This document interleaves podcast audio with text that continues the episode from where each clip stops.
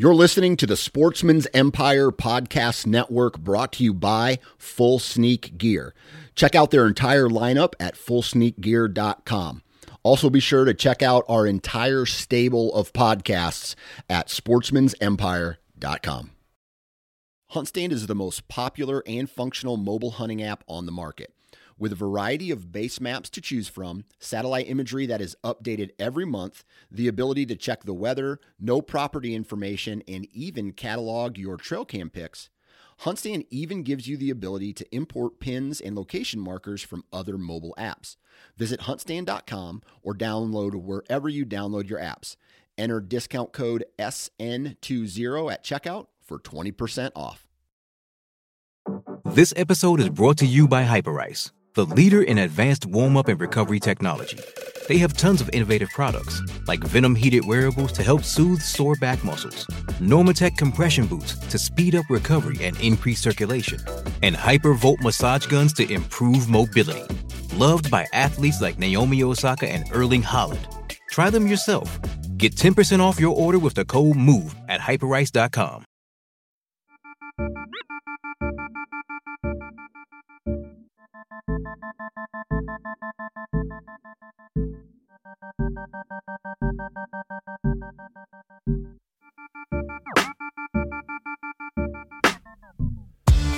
How's it going, everybody?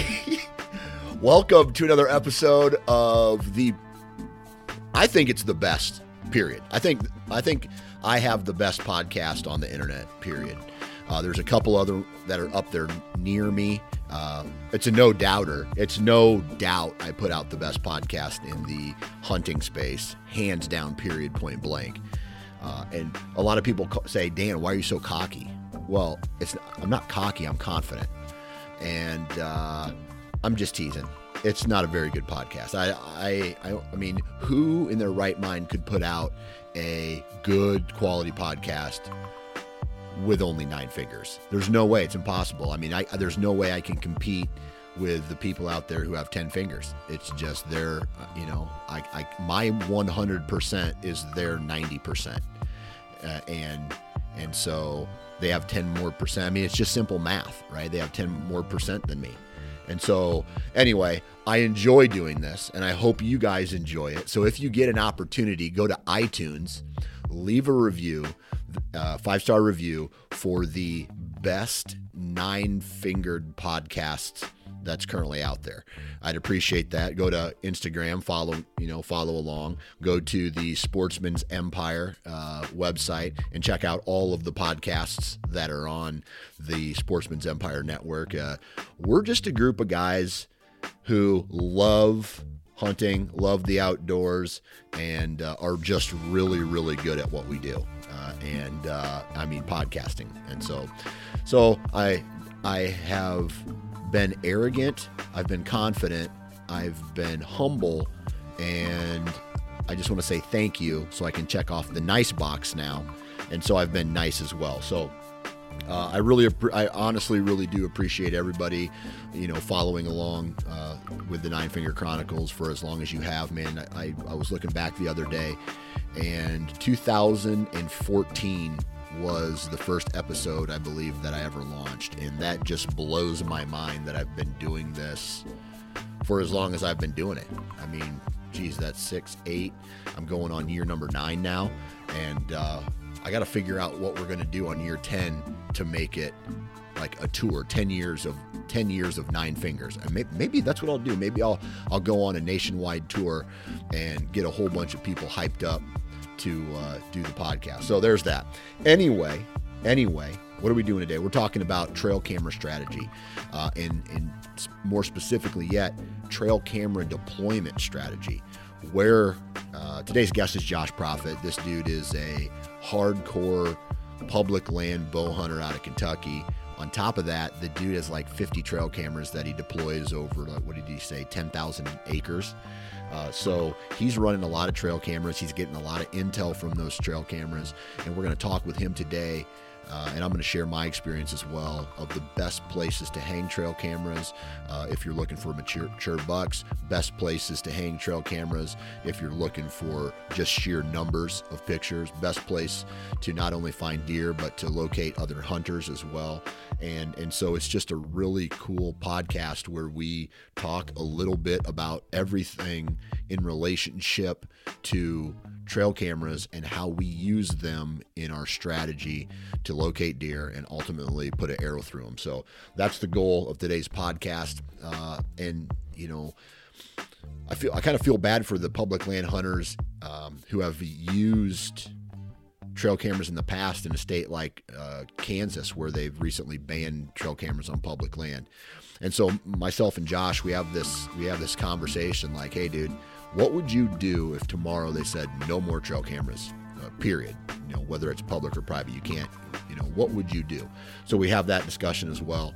And uh, man, it's a fun one. I, I really enjoy. The, I haven't. Uh, dove into anything this deep lately, and it's good to have this type of conversation this time of year because uh, I mean let's let's get real.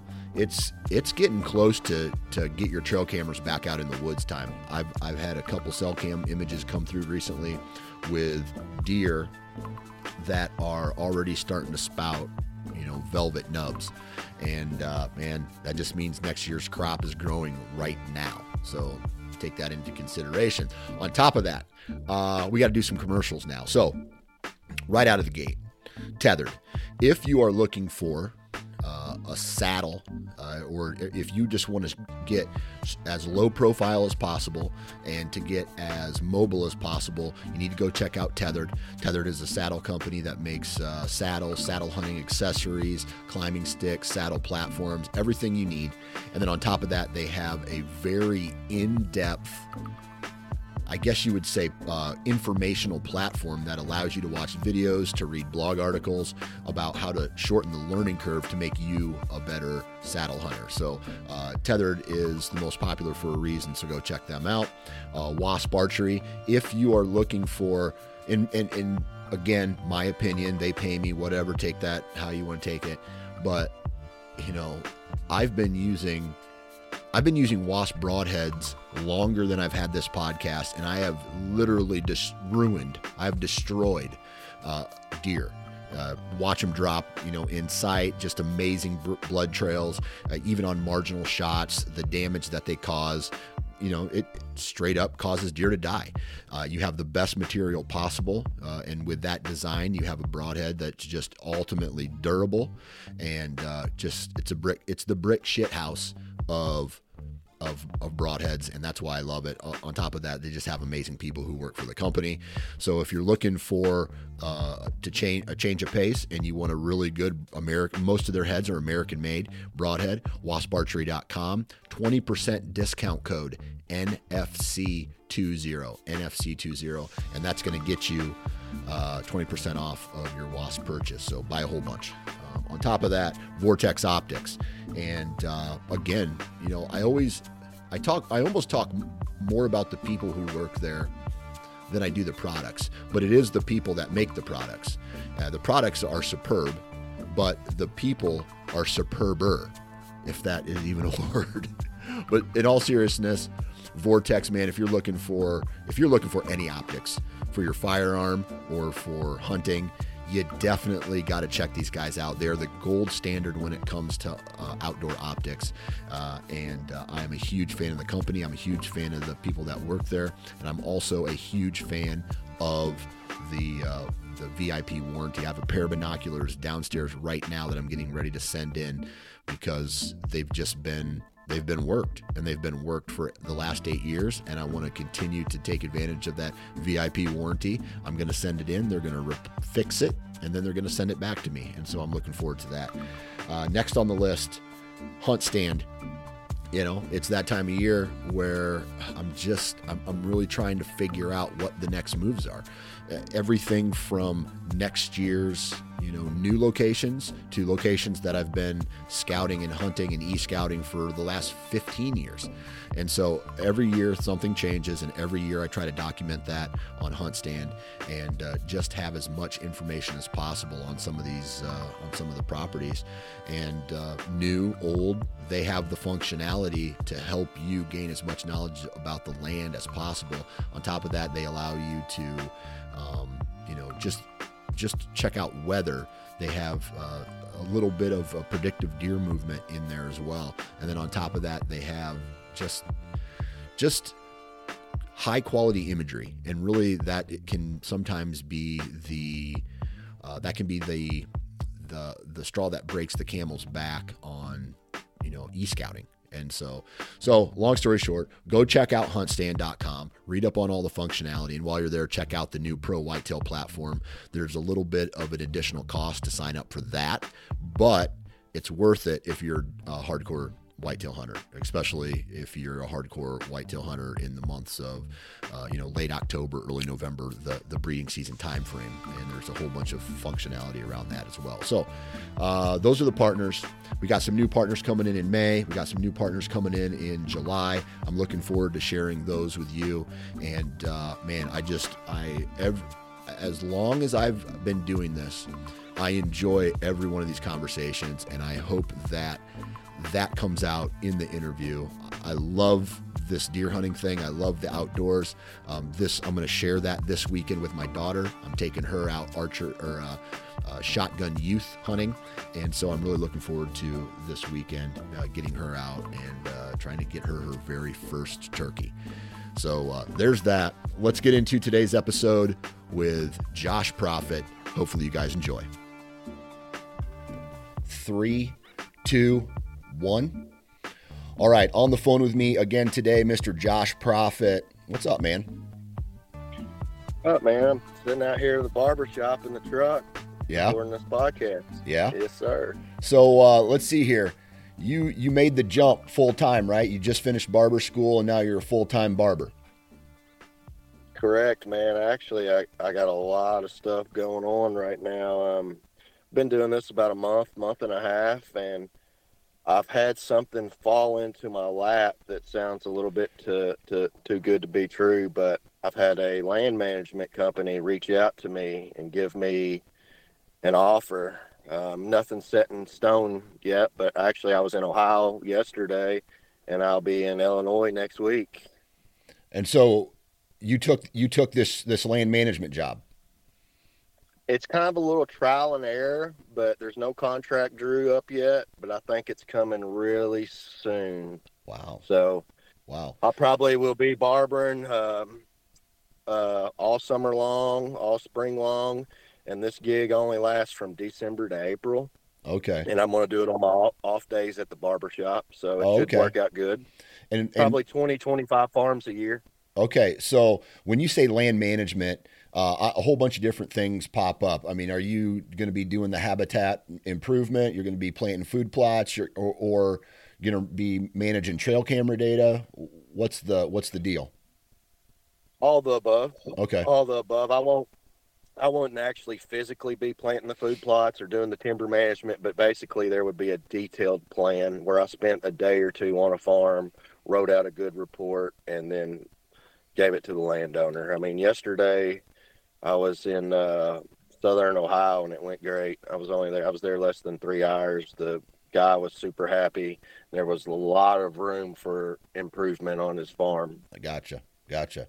Well, that's interesting, man. It's I love how you know if you keep your options open, if you keep your options open in in this world, something. And I, dude, I'm a I'm a fan and a believer in good vibes. You put the good vibes out, and uh, you know, good vibes come back to you.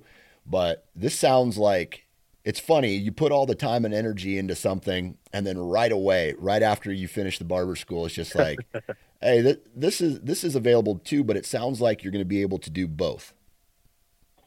Yeah, I mean the the guy, the company that reached out to me, you know, it's hard to find somebody that has a work schedule like I do because I, I make my own schedule, Yeah, um, and I can book these farms out, you know, months in advance. Mhm. So it just I mean, it works out. It works out great, and honestly, I, I really do hope that it works out because I had, you know, I I've worked 20 years to get to where I was yesterday. Yeah, yeah. And it it barbering's great. I I do I, I I really don't mind it. It's fun, but yesterday was absolutely did not feel like work to me. Man. And plus, I mean, what are what do guys like us dream about every single day? It's being out in the woods or going and Yeah, doing that- something that- deer related. right there. Yep. Yep. That right there. Well, awesome, man. Mhm. I, uh, I'm happy for you. Hopefully, uh, hopefully it turns into something big and, and you can uh, do what you love and make a little coin doing it. Yes, sir. I appreciate it. All right. So today, um, I was I was thinking about who hunts a lot like I do, and um, the amount of trail cameras that you run, how you how you use trail camera data to locate deer, um, and and then make a move on them is is similar to the way that I do it. And so today I want to uh, talk a little bit about this. Uh, this casting a net strategy and i heard it i heard this strategy once from Bill Winke um, and he when he when he mentioned casting a wide net and and basically what that is is a ton of trail cameras out all over the place until you locate a a giant or a shooter buck whatever that may be in in in wherever you live. And then you you pull those trail cameras all tighter into that location to get a good idea of where this deer is is potentially bedding, the uh, how he's accessing you know food sources, the terrain features that he's using, and basically just you know p- like macro adjust your trail cameras until you till you locate them, and. I don't like everybody that I talk to. I don't think enough. Well, I shouldn't say enough. I don't think people are using trail cameras to their fullest potential. Now, I'm not talking about cell cams here. I'm not talking about um, you know being able to have instant data uh, because it just like cell cams just make that that easier. I'm talking about just like the overall process. So what I want to do is I kind of want to break this whole thing down and talk step by step through um, you know the the properties that you hunt how you approach it with with trail cameras and then how that ultimately leads into you know where you're placing your tree stands. Just get into it, bro. all right. So step one and I, I'd like to start this off on a piece of property that you've never been in before or never been on before. When you go into this piece of property what are you looking for as far as where to deploy trail cameras Um, three things: uh, bedding, food, and hunter access. Okay. And so break break that down and I want to start with hunter access. Are you like how does hunter access play a role in where you deploy your trail cameras? And the less access you can have, definitely the better. You know, um, it definitely creates better hunter or better hunting opportunities. Yeah. But you know, over the years, I figured out that you know, with all the podcasts and stuff that are being done, that a lot of hunters, you know, that for whatever reason, everybody wants to be deep or far away or on the edges. And, you know, I would say eight years ago, you know, a lot of my cameras were weren't close to the parking areas, but you know, any anymore there it's more of a grid pattern. Mm-hmm. Um, and I do keep I do keep some close to the to the uh, parking areas because I mean number one you just you never know you know you, you can assume all you want but you know when you put something there that's 24 7 you know that that definitely puts a little information in your hip pocket Yeah, and when you mean do you mean just from getting pictures of other people, that kind of data or just you know information for, about deer that are is just closer to the road or to the parking area? both Okay. both um, typically I mean a, uh, a perfect scenario an easy one to explain would be like a logging road Right? you know, come the second week of October through the first week of November, you know, when they're really hitting them scrapes hard, you know, number one, the hunters are going to be walking down that road, and number two, the deer will there will be scrapes all down yeah. that. Yeah. Everywhere I've hunted, there are. Yeah. Um, and so you can you can kind of knock out the best of both worlds, and um, I see a mix of both. You know, I I see big deer in late October on those roads in the daylight, and you know, there's sometimes there's a lot of hunters and less deer, and sometimes there's more deer than there are hunters. Yeah. So when it comes to the, the, the deployment, are you trying to hide your trail cameras at all? Are you trying to put them up high? I, I know you cable lock them to the tree but every year it looks like someone messes with your trail cameras. Either that's take the SD card or steal them or or turn them uh, so that they're not you know, turn them back into the tree or something like that so they're not getting any pictures. Yeah, so this year was my best year ever. I ran somewhere around 50, 60 cameras. Um, I didn't have one SD card stolen. I didn't have one camera stolen. Wow. I had two. I had two turned. Uh, one turned off a bean field just back to the timber, and I had a render, a, a cell camera turned to another tree. Mm-hmm. Um, but yeah, and I typically don't hang them high, and I and I think I'm going to start hanging them high. Some of them. Yeah. Um, the reason why is because when somebody gets a picture of me, it's normally a camera that's up high. I just didn't see it. Yeah. Um, and I wouldn't have to lock them. Um, but another thing that I do is I hang a lot of my cameras low, like just a couple inches off the ground, and you can't get away with that everywhere. I realize that because you know the snow and the stuff, but I can, and the detection range when you do that is typically better. And I feel like a lot of the times, as long as somebody's moving quickly, um, they li- they literally look over the camera. Okay. I can see that happening. I mean, because a lot of the times when I'm walking through the woods, I'm looking ahead of me probably waist high or higher. And I yeah, I mean, most most cameras are three foot off the ground, right? Right. I mean, roughly. And I mean, if you put one three inches off the ground, um, it does make it a little harder to see. Yeah, yeah. And you, you mentioned the detection range. Did you did you mean that from the uh, the uh, people aren't seeing them, or you're picking up more deer movement with them? Uh, more deer movement. Okay. Um, you know, versus versus hanging your. Cam- I feel like when you hang your camera high, it's pointed at such a tight spot, um, and it does work. But I definitely don't get the pictures I would if I hung my camera high versus if I hung it low. If yeah. I'm going to hang my camera high, it probably needs to be on like a scrape or something. Right. Right. All right. So a little bit of that intel is for deer. A little bit of that intel is for uh, human activity. And and so let's let's say you go and you check your trail cameras or you're getting these cell cams uh, sent to your phone, um, cell cam pics sent to your phone, and there is a lot of human activity. What does that mean for you?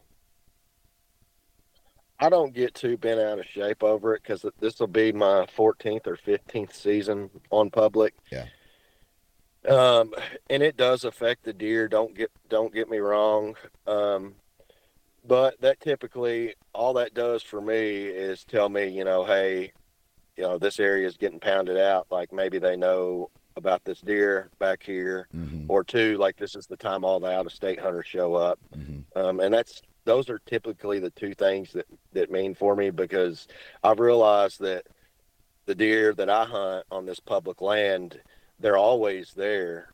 Uh, they don't ever leave. They just figure out how to move around the humans. And a lot of the times they, they do do it in the daylight. It may not quite be like they do on the uh, on the private parcels right. um, that that are hunted less, but they but they will move in the daylight. Okay.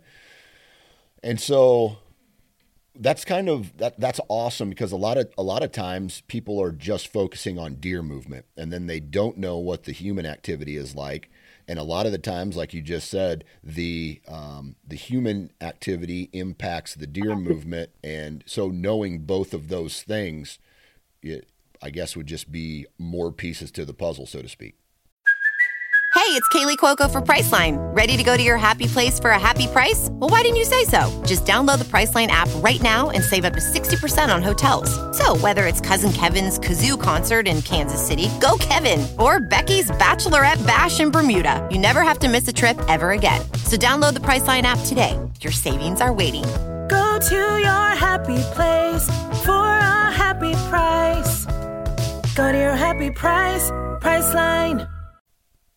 Yeah, I can give you an example of that. I had a I had a food source. It was about a mile away from the parking lot, Mm-hmm. and you could access it with a boat, but it was three quarters to a mile of a boat ride as well. Yeah. So anyway, you went to it. It was it was tougher to get to, and um, there was probably three or four acres of standing corn late season. Uh, my my late season kind of revolved around that couple hundred acres there Mm-hmm. and from the the front field that connected that backfield, there was only one way to get to it other than a boat, and it was just through a, a little narrow pinch between the fields that they used uh, the machinery to get through. Yeah. and I and I knew two two things was happening. Number one, I was going to put that camera, and I put a cell camera there because I wanted to see how hard it was getting hunted. I put that cell camera in that pinch, and number two, I figured a lot of game would be walking through there, you know, at least at night. Yep. Um, but there was a, it was just- a great little pinch. There was a pond and everything there, and it worked out great. It, it was probably eighty percent deer and Yeah. wildlife moving through that. Um, very very little, um, very little human intrusion.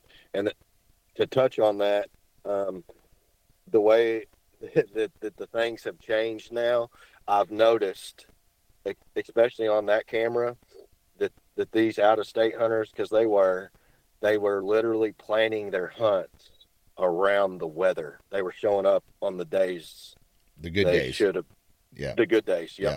You know, they were showing up on the days that, you know, I couldn't go and I was like, man, I wish I could be there. Yeah. And they were showing up on those types of days. Okay.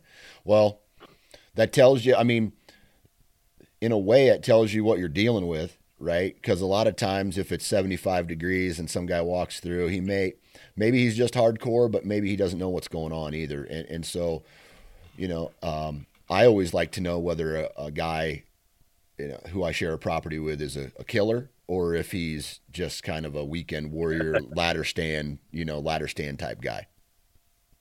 Right. Right. Totally agree.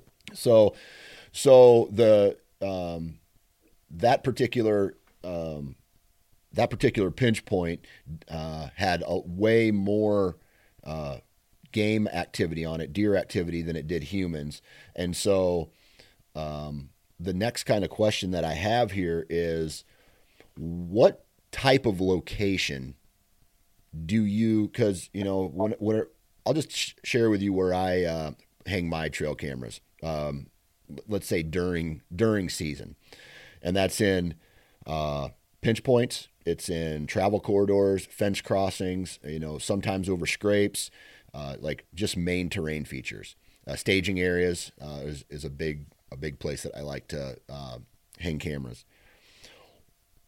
Over the, all the years that you've been running trail cameras and, and your experience and just the sheer number of images that you've captured, what what location seems to be the best place to capture? I'm going to ask this in two ways. One, mature bucks. to quantity of deer. Both of them are the same food sources, field edges. Yeah. Now, a lot of the time it will be night, and I go in expecting that. hmm Um, but it's you know, I think a deer. My personal opinion, you know, a deer's number one goal is to survive. Yeah. And number two, they got to eat. So it doesn't matter if it's public or private. um, I'm putting, you know, a lot. I always start out on the food sources. That's where I typically get all a lot of my information at. Okay. All right. And so, how then do you take that data and say, well, because, you know, I always say um, a trail camera picture during the night is great, but it doesn't. It doesn't mean anything to me really because I can't use 1 a.m. data to plan a, you know, to plan a hunt on a big buck. I, I know he's in the area, but it, I can't use that to to to make a decision on where to hunt. So how do you then take that information, whether it's just a doe group or a mature buck, and like reverse engineer it to get to a stand location or a, um, an ambush spot? It's it's basically it's just a great starting point, um, Yeah. especially if you're getting a deer there, you know, multiple times a week. Like Yeah. you can assume like this is where the deer wants to be.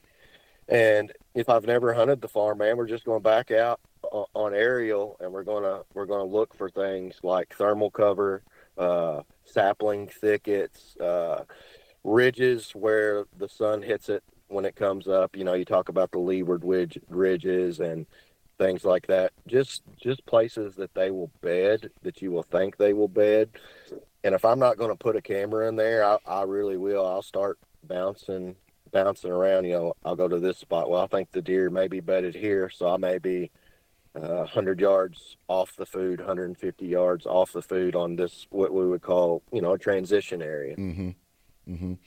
And then so so is that kind of just guessing, or are you using other trail camera data to make a decision? Like, tr- uh, I guess I would call it maybe triangulating this particular buck's location. Yes, I would use other cameras for sure. Basically, I would grid the area out with Yeah. cameras. I'd zoom out and I would look at, you know, all the points, you know, which we all typically know now, you know, like a buck could be bedded here or a buck could be bedded here. Or if there's a clear cut or a sapling thicket, you know, you're going to know, well, that's, you know, that's some dense cover. There's definitely going to be deer in there. Yeah. Um, especially if it's within a quarter or half mile of a food source in late season. It may change earlier during the year, Yeah. but that's how I do it. Okay. So with that, then, um, where would where would you say is okay? The nocturnal images on the food source are you know is number one. Now, if you're wanting to take it a next step further and get killable pictures of him, and I mean daylight walking images of a mature buck or the most deer, does that then change? Yes, yeah, yeah. So let's just say I have three cameras with me, and there are going to be five places that I think the deer could bed because a lot of times it is like that. You know, Yep. when you're looking at a couple hundred acres, um, I'm going to start at the ones with my cameras that are closest to the food sources. Okay. um, you know and and there may be some that are too close like there may be a point that i think the the, the deer are bedding on and if you walk to the edge of the field you can literally see the point i'll, I'll x them out because you you're going to bump the deer before you ever get, even get to hunt him anyways but if there is uh, a clear cut that's that's 500 yards off of the off of the field i'm definitely going to get a camera 400 yards closer to it Okay. Okay. And and then what is the ultimate goal then with that particular camera? Are are you then looking strictly for tree stand locations at this point or ambush spots? Yeah, just but just daylight movement. Okay. Any kind of any kind of daylight movement. Basically, you're just trying to connect the dots. If you Yeah. got, you know, Bull, Bullwinkle out here four nights out of the seven on the Mhm. field, and he's literally showing up an hour after dark. We're just trying to find where he's walking in the daylight. Right. And how how how how much success have you had being able to get that next picture of them?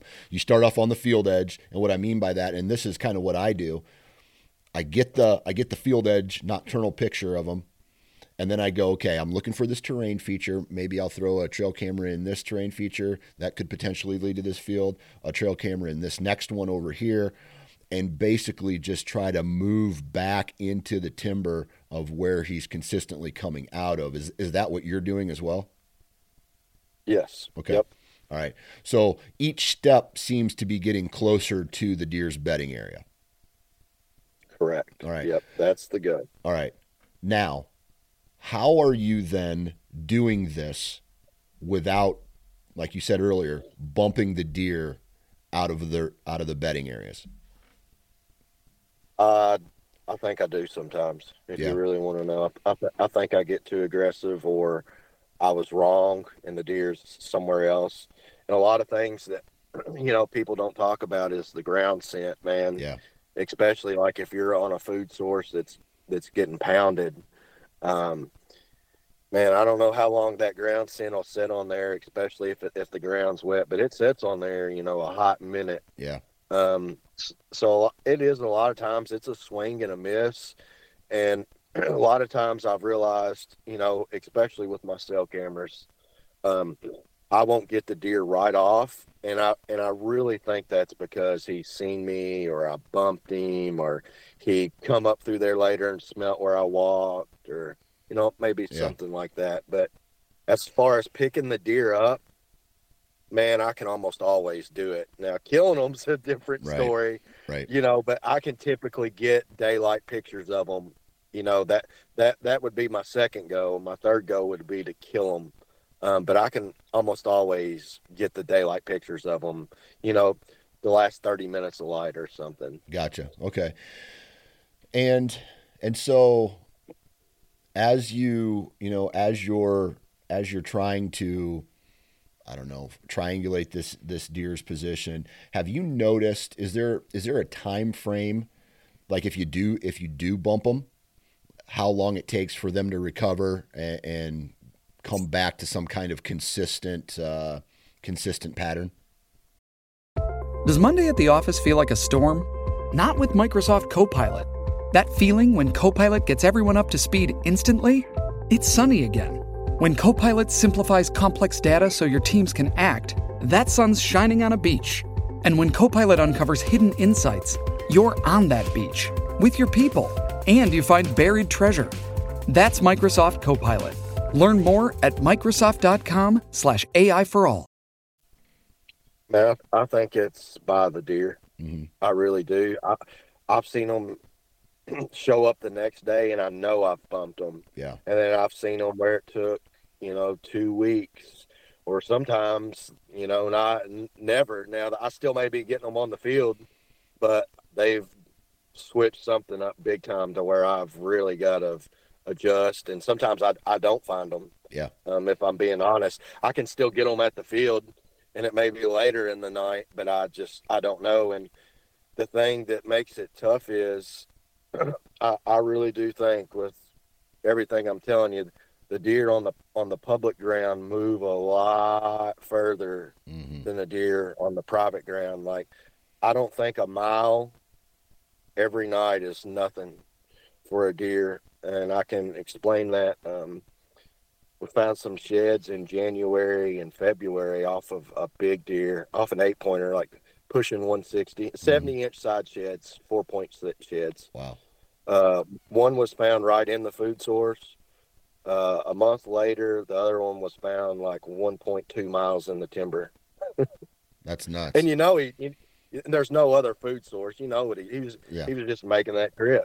Yeah, and that's crazy because um, that time of year, right? The the does are bedding so much closer to to the food source, so it, it just kind of tells you something about these these these older bucks that they're willing to live in places that may not be comfortable for them, but they they'll live there to survive. And traveling a mile, man, that's that's nuts. That that's like western whitetail type travel, where they'll drop down into a river bottom, then walk a mile up through pasture to get to a pivot or something like that. And uh, yeah, I've noticed I've noticed some of that too. Uh, not necessarily directly what you're saying, but big blocks of timber that there's no ag around this big block of timber, but there is across the road, and they're traveling three quarters of a mile to a mile out of Yep. this big block of timber to you know at dark basically and and I just so happened to hunt the staging age area before they crossed the road which a lot of the encounters that I had came that's where they came that's prop that property has since been sold but they were traveling long distances to come up to this ag and the ag was plentiful up up top so they were able to access that ag in several different positions or several different locations, but they were all kind of funneling through the same ridge system going back to bed every morning. And which was cool because I felt like they were staging um, in the mornings, right? It- almost like they wanted to stage and wait till it got just a little bit light before they crossed the road. And then they would come back in. So it allowed me time to get back into the staging area in morning hunts. And all this was documented on on trail cameras too, right? I, I mean, it, it just it was just giant funnel, and so you could tell every morning at the same time doe groups and, and bucks. The bucks came a little bit sooner, but it let me know that hey, as things start to get closer to breeding, I'm going to be able to get in here, sit by you know sit on one of these doe groups, and hopefully one of the big boys comes in behind them. Yes. Yeah. Yes. Yeah. And so how much weight are you putting on that information uh, of let's just say doe groups, right? Is this something that you you're you're always thinking about? Uh, are you how much weight are you putting into doe groups versus mature bucks? Right October or early November, uh, putting all my weight on them. Yeah. Okay. you know and um i think you know like what i found is i typically don't have if even if it's late season i don't have you know four or five young bucks and 10 does on one field and then a half a mile away have one mature buck eating in a field by itself they're typically all in the same general area and if it's not on the same field it's another field close Yeah. and then you may have to jump a, a good ways a half a mile or more to find another group of deer like that you know as far as like late season goes. Yeah. goes And so as you start to um as you start to, you know, put these cameras up, collect the data, uh, at what point are you moving trail cameras or bringing more trail cameras into an area or moving trail cameras out of an area? Like how do you how do you do your your location adjustments throughout the season? Man, I'm a little odd. I don't move a lot of cameras. I really don't. Because what I've learned is over the years, you know, I've, I've literally ran trail cameras since they come out. I mean, I've had I've had them all. Yep. Um, a lot of mine stay in the same locations. Not all of them, but a lot of them do because I've learned sometimes that I'm just wrong. Like I'll admit it. In a, in an area that I was thought was going to be hot in early October, it may not be hot till the first weekend of January. And Yeah. I've and and I really don't know why, Yeah. but that happens. And I'm checking them at the earliest every two weeks, Okay. but it's typically like just a couple times a year. Yeah, gotcha. Just because I have so I have so many, and I have more time now, but you know my time is limited. Yeah. And you know when you you know the way that I run my cameras over five, eight, ten thousand acres, like that's a lot of walking. That is for sure. It's a lot of walking. That's a lot of walking and a lot of batteries. Man, I know that's a, lot of lithium. How, how much money a year? How much money do a year do you spend on batteries? Is it a mortgage payment? Man, I don't. I do. Yeah, it is. It is, and the I found the best way to buy them is at Sam's. Yeah, Yep, but it is. It's it's over a thousand. I think yeah. it's over a thousand. The the best part about working with Interstate Batteries is that I get the hookup for the lithium uh, AA batteries, and so um, There you go. I uh, I take advantage Solid of that. Solid move. Heck yeah, heck yeah. All right, and so um, big buck on camera. You get him on two, maybe three. What's the next? I mean, what's the next step look like for you? How how are you how are you f- sealing the deal? We gotta we gotta we gotta start hunting. Man, Yeah. we got we we gotta hunt. And you know, I typically go into a place with like A, B, and C. Like A is where I really think he is. B, he definitely could be there. C, I don't know, but and then I will. I'll start. I'll start cutting away, and it's tough. Like it all sounds so easy when I'm just sitting here talking, but there's so many things the wind, the Mhm. temperature, the hunting pressure. And so it's really hard to pinpoint and say like, oh yeah, he's coming through here because honestly, it's it's just an educated guess, man. Yeah. It's just going in there and sometimes you can go in there and you can see the deer. Mm-hmm. Um, you know, I can give you an example on that. When I was hunting that food source this year, I did. I hunted a warmer day. Well, I just looked at. On, I, I didn't have very many cameras set up off the food, um, so I bounced way in the timber. I bounced three, four hundred yards off the field, and I come in a different location because I across this ridge or across this valley, there were some points and some thicker sapling thickets. I was like, man, one of these three bucks I'm hunting, like they got to be over here. Yeah. But dude, I was I was wrong. I was dead wrong. I seen one of the deer that day I was wanting to kill, and he was coming from the field. Yeah. I mean, he come by me 80 yards, you know, he, and he wasn't going to the field that night. He was not in the daylight. Yeah. Um, and I just looked up and they were herded up, you know, four or five does and a few bucks. And they, he, I literally watched him come from down the hill. And then so then I'm like, well, the deer wasn't, definitely wasn't bedded over here where I thought he was. Like he was closer to the food. Mm-hmm. And I think that deer was so close then that if you didn't hunt the field edge, like you you were going to bump him. Like if Yeah. you went in the woods, um, and that's just a chance you take. Um, Did you ever try to get in behind him? no, Yeah. I, I didn't. I Yeah. didn't. But that's that's what I did that day. I Yeah. ended up behind him. Yeah. Um, and if I would have hunted that field that day, you know, I never, I never would have seen that particular deer, and I just would have chalked it up as, a he either didn't come here or, um, b he's just not going to make it in time. But I don't know what they were doing. I mean, they headed into the middle of the timber Okay. at, at an hour before dark. It's like I, I, I don't. They were browsing on something. They had to be. Yeah. And if they went in the field, you know, I don't remember if I got pictures of that deer that night, but if they went in the field, it was like midnight. Gotcha. Gotcha.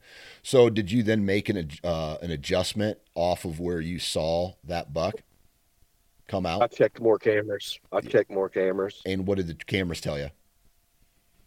That the deer was bedding further away than what I thought. He was in a clear cut about three quarters of a mile away. Okay. I was I, I, I had I had got him several times crossing a very small food plot on public land hmm in the morning. Coming back to back. Like yes, and it, it was a, it was it was literally a straight clear cut. And I knew deer bedded in it. Um but I didn't I wasn't for sure if they were walking that far, you know, between bed and feed. But that deer I'm not saying he did it all the time, but uh, several times he was because I bet he didn't go 100 yards past my my trail camera. My my trail camera was literally right on the edge of the of the clear cut, and I I got him a bunch of times between 6:30 in the morning and 8 a.m. You know, broad daylight crossing a food plot, and the food plot wasn't wide. He was in the open, 15 20 yards, and then he was, Yeah. you know, he vanished again. Yeah. Um, so it just goes to tell you, like, you know, even though I've been doing this a long time and uh, I'm decent at it, like sometimes you're just wrong. right. A lot of times you're wrong.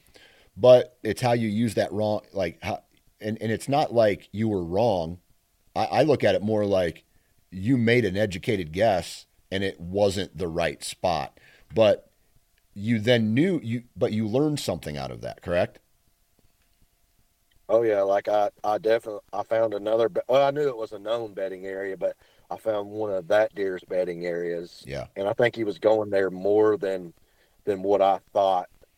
Um, so which means that I would have had to have really adjust. You know, I would have been bouncing off that food plot and going 400 yards down in the timber versus 150. right and so it, uh, it ultimately allowed you to be more aggressive in your uh you know, further into the timber off the food edge right or off the field edge Yes, I mean, I'm as definitely as aggressive as they come, and I think Yeah. sometimes that hurts me, and sometimes that that helps me. But you know, I That's just how I am. Yeah, hunt. And so, uh, did you then make any additional moves on this on this buck?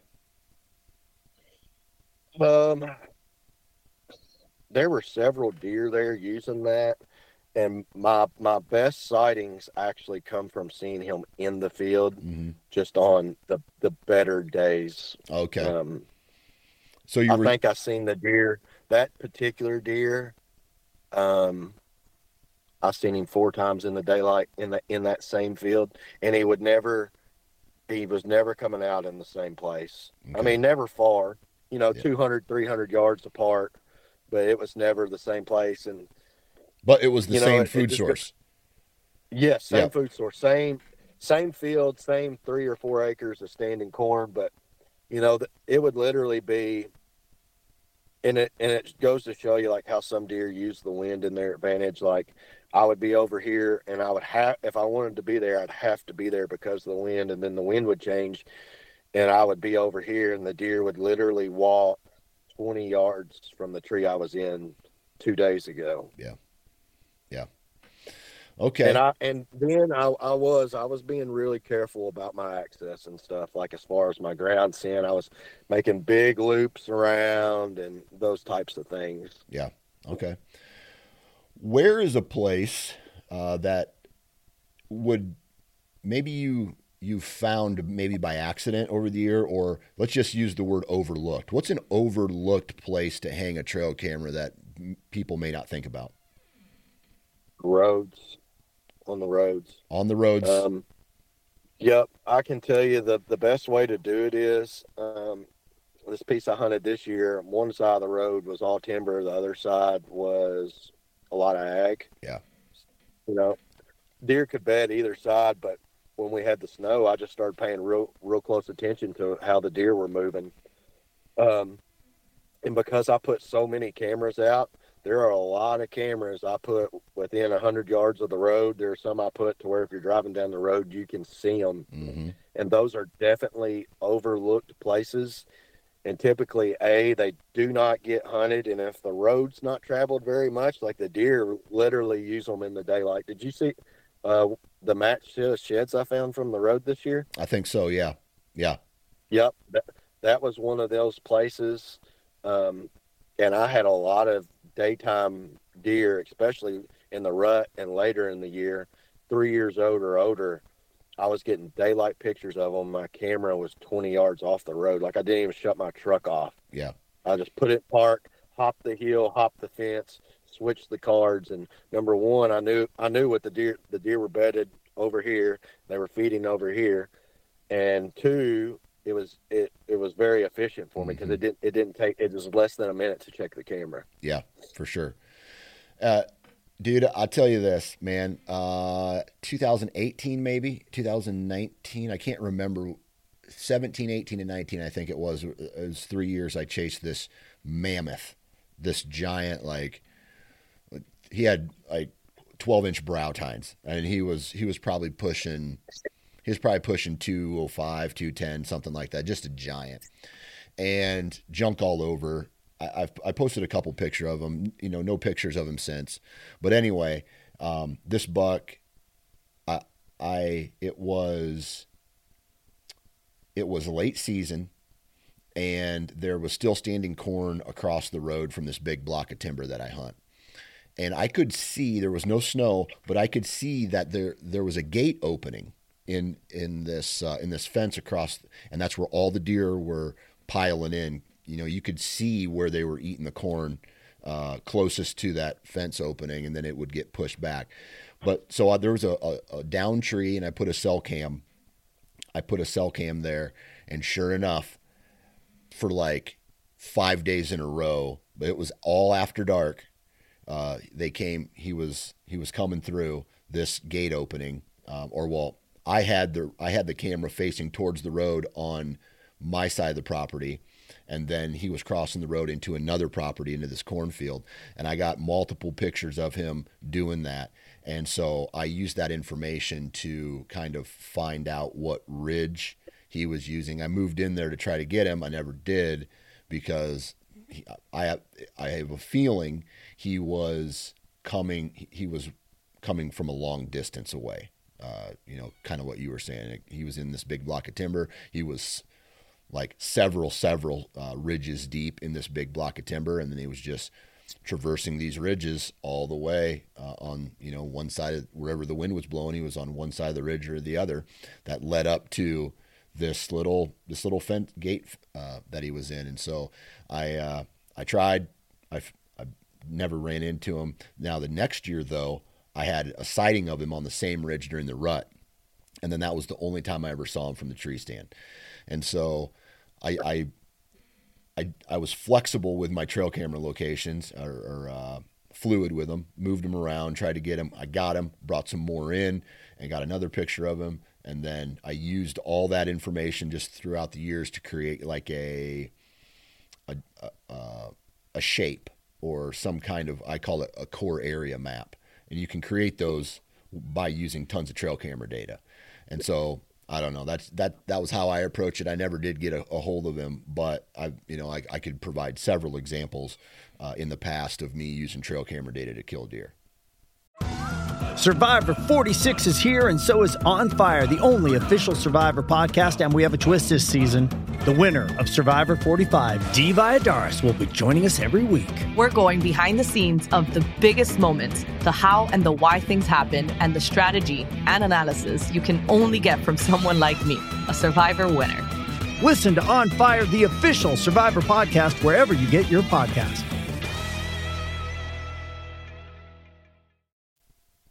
Absolutely, and, and if you do run a lot of cameras like you or I, like you'll you'll realize like that some of the deer they really are different. Like Mhm. I feel like a lot of the deer have a wider that I hunt have a wider range, like home range. Yeah. But you know, I had one four or five year old deer that was an absolute giant one time, and when he was three years old, I think three or four, I think he was three. He was all over the place. hmm He was all over. He was all over two thousand acres. Yeah. And the next year, when he was four or five, dude, I couldn't get him to leave three hundred acres. Right. Like, and it that made it.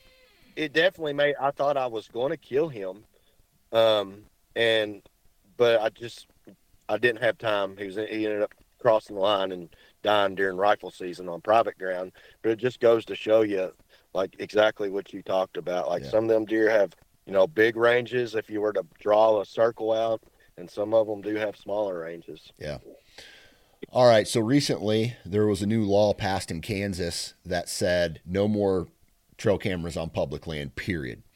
Let's say Kentucky passes that law and says no more trail cameras, period, cell, standard, anything on, on public land. How does your approach change?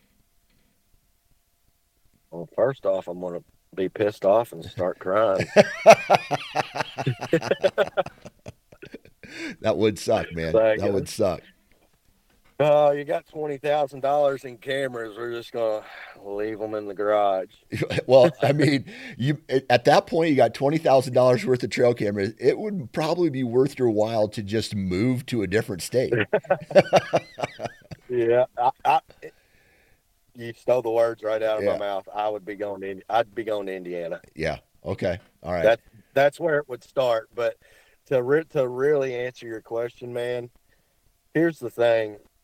You know, I've had so many people tell me like, "Dude, what are you what are you doing out checking cameras? Like, you need it's November or it's late October. You need to be in the stand." And I've said this on podcasts for the last five years. Like, I really do scout seventy five or eighty percent of the time hmm and that scouting comes when I'm checking my trail cameras. Like that's what I'm doing. Yeah. Like I'm not just out checking trail cameras. I'm cutting ridges. I'm looking for fresh. That's how I find my fresh sign. It's not by hanging and hunting. It's by checking my trail cameras. Yeah. Bottom line. Um, I think that I could still kill, and maybe even every year. But it, if I was to want to hunt a, a specific deer, man, I might as well. I need a bag of magic pixie dust. Yeah. Yeah. Specific Because deer. That, that, Um, and it's going to be hard to really hunt like a coyote, like I was, Yeah. like I like to do. You know, there may be, you know, Josh Profitt hunts like there may be a 160 inch deer over here along with a 130, and then I can go two miles down the road, and on the same amount of property, I may have five or six 130s and 140s. That's that's where I'm going to hunt. Yeah. Um, I've never been a big buck hunter. I don't. I don't know that I ever will. I just always stack my odds. Yeah. Um, because I just like shooting a good deer, a good respectable deer. Yeah.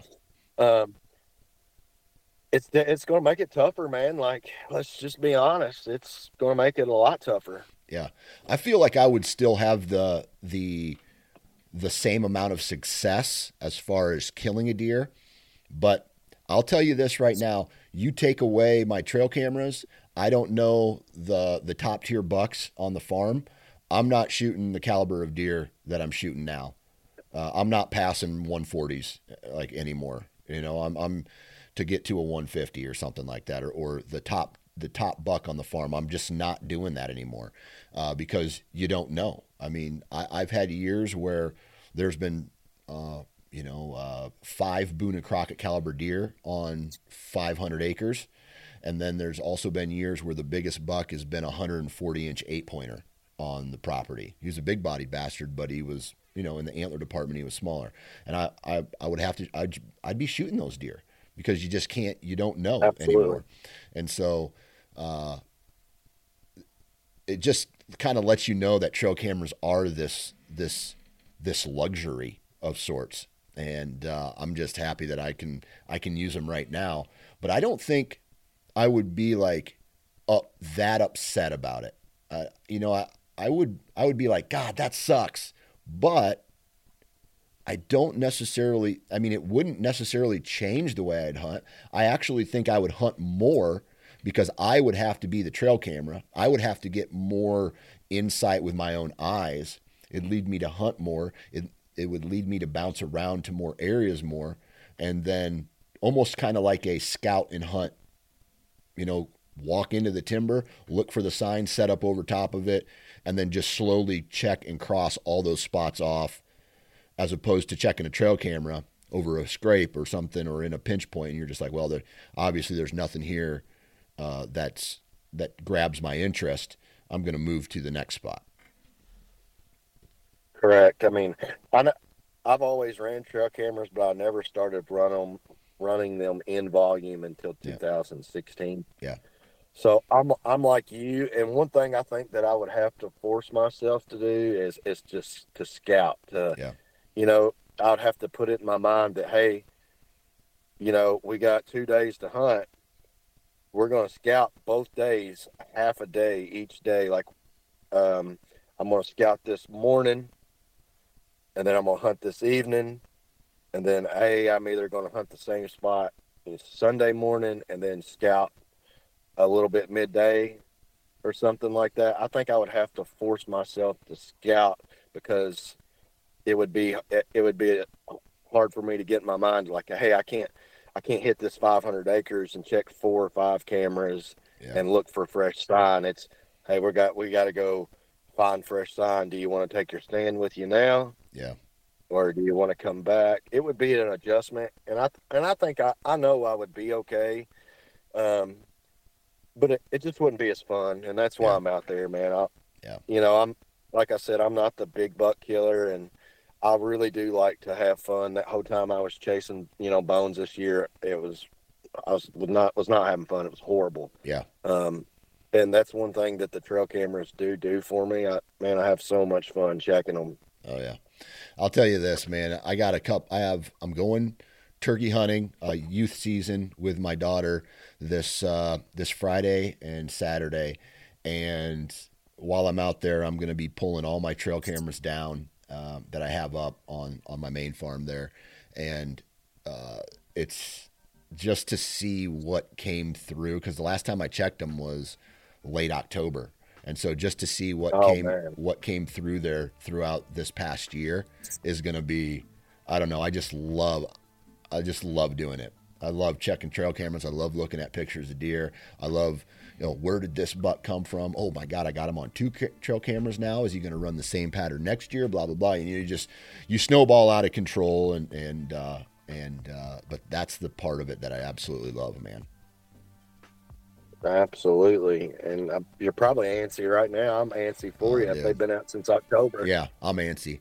I'm definitely gonna uh, like I'll be out there with my daughter. I'll, she'll be I'll be trying to get her a turkey, but in the back of the mind, I'm like, all right, they stop gobbling. Let's go get these trail cameras and, and then head back to the house, feed her, and uh, I'll be looking through some trail camera pics. So stand by. Maybe something big shows up.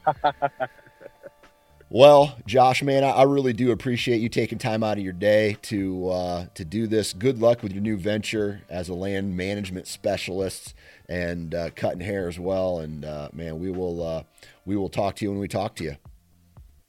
All right, man. Appreciate it. Thank you.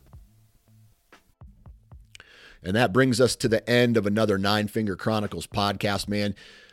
Huge shout out to all of you. Thank you for taking time out of your day to hop on and download and listen to all of the Nine Finger Chronicles episodes. Please share with a friend.